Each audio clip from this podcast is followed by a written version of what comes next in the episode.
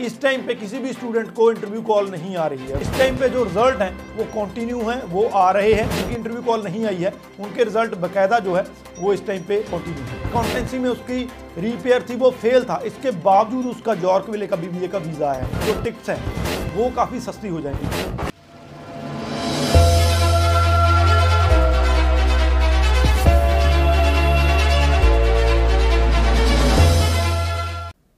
इस वीडियो में तीन बड़ी अपडेट्स जो हैं, वो डिस्कस करेंगे। इंटरव्यू को लेकर है, क्या इंटरव्यू का इस टाइम पे सिनेरियो चल रहा है, क्या और स्टूडेंट्स को आ रही है रिक्वेस्ट दूसरा पीपीआर का ट्रेंड और टाइमलाइन ये बहुत इंपॉर्टेंट है कि इस टाइम पे ट्रेंड क्या है वीज़ाज आ रहे हैं कि नहीं आ रहे? और कितनी टाइम उन प्रोसेसिंग में लग रहा है। और तीसरा जो है वो ट्रैवल को लेकर है। ये दो तीन बहुत इंपॉर्टेंट अपडेट्स आई हैं ट्रैवल को लेकर वो भी डिस्कस करेंगे। तो वीडियो में जो ये तीन अपडेट्स हैं वो डिटेल में डिस्कस करेंगे। आ, उससे पहले हमारा यूट्यूब चैनल ज़रूर सब्सक्राइब कर लीजिए क्योंकि इस पर आपको ऐसी ही इन्फॉर्मेटिव वीडियोज़ देखने को मिलती सबसे पहले बात करते हैं इंटरव्यू की क्योंकि ये एक ऐसा टॉपिक है कि जब से इंटरव्यूज़ आई हैं तब से लेकर अब तक इस पर कॉन्ट्रोवर्सी हो रही है। कि इंटरव्यूज़ किसकी आ रही है, क्या अब इंटरव्यू आ रही है कि नहीं आ रही, क्या स्टूडेंट को उसके बाद वीज़ा मिल सकता है? तो सारे का सारा इस टाइम पे कंट्रोवर्शियल हो चुका है, जो इंटरव्यू का है। लेकिन जो इस टाइम का बिल्कुल लेटेस्ट सिनेरियो है, वो मैं आपको बता देता हूँ, उसमें तीन पॉइंट हैं। सबसे पहले, इस टाइम पे किसी भी स्टूडेंट को इंटरव्यू कॉल नहीं आ रही है। वो दिनों में, जब चार पाँच जहाँ एक वीक में जो इंटरव्यू कॉल्स आई मैक्सिमम तब आई लेकिन उसके बाद बहुत ही कम चांसेस हैं कि किसी स्टूडेंट को जो है वो इंटरव्यू कॉल फिर से आई हो। तो इंटरव्यू कॉल एक टाइम से एक तरह से अब इस टाइम पे जो है वो बंद हो चुकी हैं। किसी स्टूडेंट को इंटरव्यू नहीं आ रही है। दूसरा आ, इस टाइम पे हमें ये लगता था कि हो सकता है कि जब इंटरव्यू कॉल उन्होंने कर ली है तो हो सकता है वो रिज़ल्ट को होल्ड कर पे कर लें और जब तक इंटरव्यूज़ ना स्टार्ट हों स्टूडेंट की तब तक वो रिज़ल्ट देना बंद कर दें। लेकिन ऐसा कुछ नहीं है, हमारी खुद की सात आठ पीपीआर उसके बाद आ चुकी हैं। तो इस टाइम पे जो रिज़ल्ट हैं, वो कंटिन्यू हैं, वो आ रहे हैं। और इंटरव्यू कॉल जिनकी स्टूडेंट्स की आई थी, उनका हो सकता है कि वो इंटरव्यू के बाद कुछ करें, लेकिन दूसरे स्टूडेंट जिनकी इंटरव्यू कॉल नहीं आई है, उनके रिज़ल्ट बाकायदा जो है, वो इस टाइम पे कंटिन्यू है। और तीसरा जो है ये है फ्यूचर को लेकर। क्या फ्यूचर में इंटरव्यू आ सकती है? बहुत से स्टूडेंट क्वेश्चन करते हैं इवन कई वो भी क्वेश्चन करते हैं जिनकी पीपीआर आ चुकी है जब पासपोर्ट स्टैंप होकर भी आ चुका है क्या क्या मेरी इंटरव्यू आ सकती है। तो ऐसा कोई कुछ भी चांस नहीं है कि जिसकी पीपीआर आ गई हो जाए जिसका डिसीज़न उन्होंने दे दिया हो, उसकी फिर से वो इंटरव्यू कॉल करें।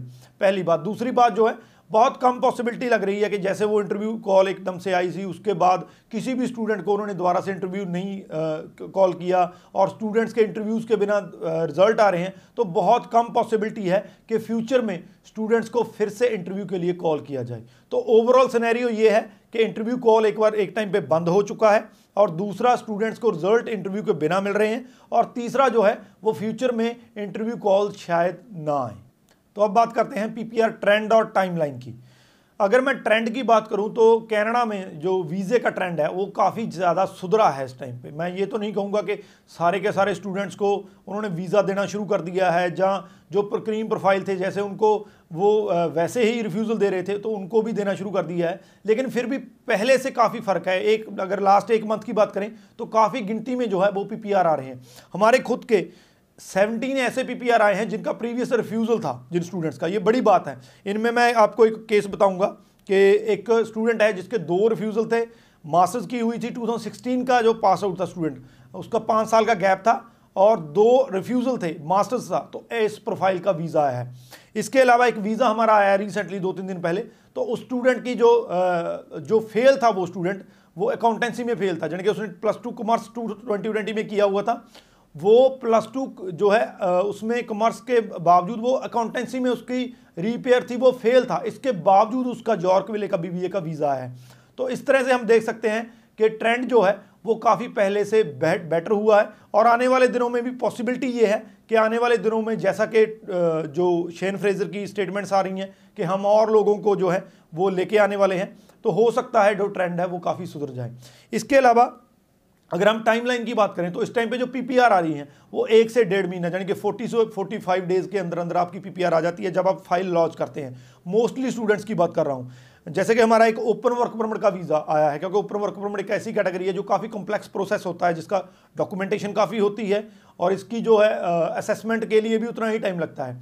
तो आमतौर पे ओपन वर्क परमिट तीन या चार महीनों में आता है, लेकिन ये 17 डेज़ में, सुखप्रीत सिंह का जो वीज़ा आया है, वो 17 डेज़ में आया है। इससे आप अंदाज़ा लगा सकते हैं कि बैकलॉग काफ़ी कम हो रहा है और जो टाइमलाइन है, वो काफ़ी बेटर हो गया है पहले से।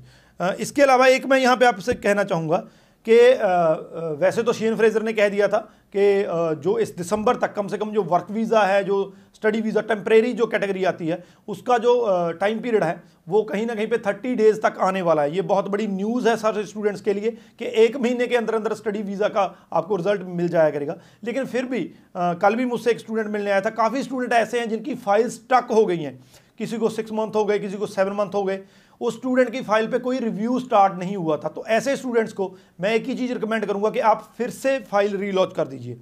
अगर तो आपकी फ़ाइल बिल्कुल रिव्यू में नहीं गई है, फिर तो आपने करना ही करना है। आपने उसको रीलॉन्च कर देना है। दूसरी फ़ाइल का विड्रॉल जो है तब भी डाल सकते हैं, जब जब दूसरी फ़ाइल जो आप लगाएँगे अभी, उसका रिज़ल्ट आ जाए, तब अपनी पहली फ़ाइल का जो है विड्रॉल ले लें। लेकिन फिर भी आपने अपनी फ़ाइल लगानी ही लगानी है। अगर आपकी फ़ाइल को काफ़ी टाइम हो चुका है तो अपनी सेकंड फ़ाइल लगाइए। जब आपका रिज़ल्ट आ जाए तो पहली फ़ाइल को आप विड्रॉ कर सकते हैं। तो ओवरऑल जो ट्रेंड है, वो काफ़ी बेटर हुआ है और टाइमलाइन जो है प्रोसेसिंग टाइम है, वो भी कम हुआ है। अब बात करते हैं ट्रैवल को लेकर। सबसे पहले पहले तो बहुत गुड न्यूज़ है। जैसा मैंने पहले भी शेयर किया था कि वहाँ के जो ट्रांसपोर्ट मिनिस्टर हैं उमार उन्होंने स्टेटमेंट दिया था कि इंडिया और कनाडा के बीच में, क्योंकि बहुत ज़्यादा एक्सचेंज होता है, बहुत ज़्यादा लोग जो हैं, वो कनाडा से इंडिया ट्रैवल करते हैं और इंडिया से कनाडा ट्रैवल करते हैं, जिसकी वजह से उन्होंने जो फ्लाइट्स, पहले thirty five flights per week था, जो उसको बढ़ा के अब अनलिमिटेड कर दिया है। यानी कि अब अनलिमिटेड जो है, फ्लाइट्स वो बिटवीन टू कंट्रीज़ वो चलेंगी। इससे दो तीन फ़ायदे होने वाले हैं। सबसे पहले तो जो टिकट्स हैं इस टाइम पे टिकट का रेट मुझे पता है कि one lakh thirty five forty even one lakh fifty thousand तक चला गया है। वो काफ़ी सस्ती हो जाएँगी। पहले जो, जब ये फ़्लाइट्स अनलिमिटेड चला करती थी तो जो उसका रेट जो आपको अब ये टिकट मिल रही है, उसका seventy seventy five thousand maximum जो प्राइस जाता था। तो टिक्स जो है, वो नेचुरली है कि सस्ती होंगी जैसे जैसे फ़्लाइट्स इंक्रीज़ होंगी। दूसरा जो है वो अवेलेबिलिटी का है कि आपको जब आपकी फ़्लाइट ज़्यादा चलेंगी तो अवेलेबिलिटी बहुत हो जाएगी। जैसे मान लीजिए आपका जो रिज़ल्ट है वो बिल्कुल आपके इंटेक के आ, साथ में आता है तो पहले बहुत से स्टूडेंट ऐसे थे जिनको फ़्लाइट मिस हो जाती थी उनको फ़्लाइट ही नहीं मिलती थी टिकट मिलती नहीं थी तो अवेलेबिलिटी जो है वो ज़्यादा हो जाएगी। इसका बड़ा फ़ायदा उनको होगा जिनका लास्ट में बिल्कुल लास्ट में रिज़ल्ट आता है। और इसके अलावा जो आपकी ट्रैवल है वो स्मूथ हो जाएगी कोई ज़्यादा आपको दिक्कत नहीं आएगी आपको ट्रैवल में जो बिल्कुल आपका स्मूथ हो जाएगा। तो ओवरऑल जो है अनलिमिटेड फ्लाइट्स का बहुत बड़ा फ़ायदा होने वाला है। जो भी कनाडा ट्रैवल करेंगे, खास करके जो इंटरनेशनल स्टूडेंट्स हैं, आने वाले इंटेक्स में जिन्होंने कनाडा जाना है। इसके बाद ट्रैवल को लेकर कुछ गाइडलाइंस आई हैं आईआरसीसी की तरफ़ से। ये गाइडलाइंस बहुत ज़्यादा इंपॉर्टेंट हैं जो स्टूडेंट इस टाइम पे विंटर इनटेक के लिए ट्रैवल करेंगे। सबसे पहली गाइडलाइन ये है कि अगर आपका कॉलेज अगर आपका जो वीज़ा है वो लेट आता है और आपका कॉलेज आपको परमिशन दे देता है कि आप लेट क्लासेस लगा सकते हैं तो आपके पास उनका परमिशन लेटर होना चाहिए। क्योंकि अगर आप वहाँ पे सीबीएसई आपको रोकता है, आपके पास परमिशन लेटर नहीं है तो वो आपको स्टॉप कर सकते हैं, वापस भी भेज सकते हैं। दूसरा जो है, वो आपके पास एलओए होना चाहिए, जिस इनटेक के लिए आप जा रहे हैं, इस टाइम पे आप विंटर इनटेक के लिए जा रहे हैं, जैन इनटेक के लिए जा रहे हैं तो आपके पास जैन इनटेक का एलओए होना चाहिए। अगर आपकी डेफरमेंट भी हुई है तो आपके पास जैन इनटेक का एलओए होना चाहिए। ये नहीं है कि आपके पास सेप्टेम्बर का इनटेक का एलओए तो इस चीज़ को ध्यान में रखना है। जिनका एलओए अभी इशू नहीं हुआ है, अपने कॉलेज या यूनिवर्सिटी से आप जो है कांटेक्ट कीजिए। अपना नया एलओए जो है, वो इशू कराइए, साथ में रखिए। और तीसरा जो है, अगर आप अटेंडिंग ये बहुत इंपॉर्टेंट है। बहुत से स्टूडेंट्स अभी भी सितंबर में ऑनलाइन क्लासेस लगा रहे हैं। अगर आप ऑनलाइन क्लासेस लगा रहे हैं और आप मिड सेमेस्टर जो है, वो ट्रैवल कर रहे हैं, क्योंकि आपका वीज़ा लेट हो गया था तो आपका जो आपको जो आप क्लासेस लगा रहे हैं, उस पोर्टल की असेस होनी चाहिए आपके पास। मान लीजिए आप ट्रैवल कर रहे हैं, वहाँ पे ऑफिसर ने आपको रोक लिया तो वो आपसे उसकी असेस मांग सकते हैं कि आप अब कैसे क्लासेस लगाते हैं, हमें लगा के बताइए, अपना पोर्टल ओपन करके बताइए। तो ये सारी चीज़ें आपको पता होनी चाहिए। तो ये थी तीन बड़ी अपडेट्स इंटरव्यू को लेकर पीपीआर ट्रेंड को लेकर और टाइमलाइन को लेकर और सबसे ज़्यादा इंपॉर्टेंट ट्रैवल को लेकर। मेरे ख्याल से अब तक का सिनेरियो जो है तीनों पार्ट्स जो बहुत ज़्यादा इंपॉर्टेंट होते हैं इंटरनेशनल स्टूडेंट्स के लिए, वो काफ़ी हद तक आपको क्लियर हो गया होगा। फिर भी अगर इस वीडियो को लेकर, इन टॉपिक्स को लेकर आपका कोई क्वेश्चन है तो नीचे इनबॉक्स में लिख दीजिए, आपको आपका आंसर मिल जाएगा। इसके अलावा आपको किसी भी हेल्प की ज़रूरत है फ्री या ऑनलाइन काउंसलिंग के लिए मेरे साथ आपने जुड़ना है तो नीचे नंबर दिए गए हैं, आप कॉन्टैक्ट कर सकते हैं। Rajvi Chahal thank you so much